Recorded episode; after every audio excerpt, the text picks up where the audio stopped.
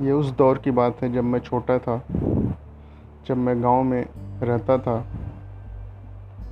बहुत अच्छा लगता था। धीरे धीरे समय के साथ मैं बड़ा होता गया।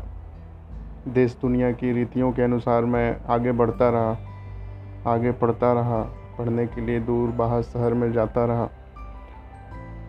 पर जब घर लौट के जाता और गाँव को देखता तो मन में एक टीस सी होती। उसी टीस को मैं कुछ शब्दों में बयां कर रहा हूँ। ध्यान से सुनिएगा।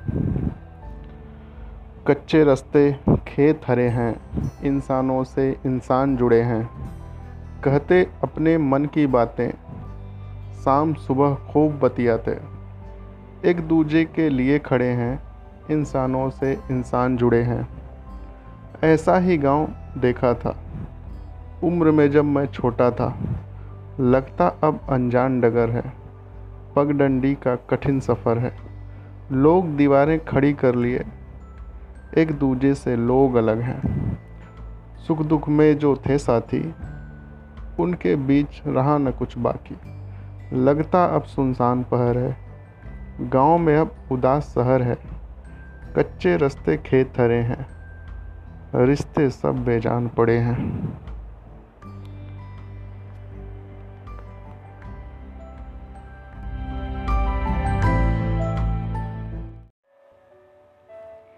प्रेम, एहसासों का समुंदर।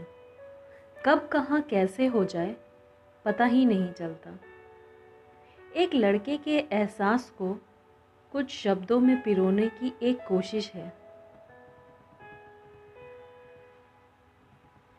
करती थी इंतज़ार, खड़ी धूप में। कोई जादू था उसके रूप में। हंस देती थी मिलने पर वो।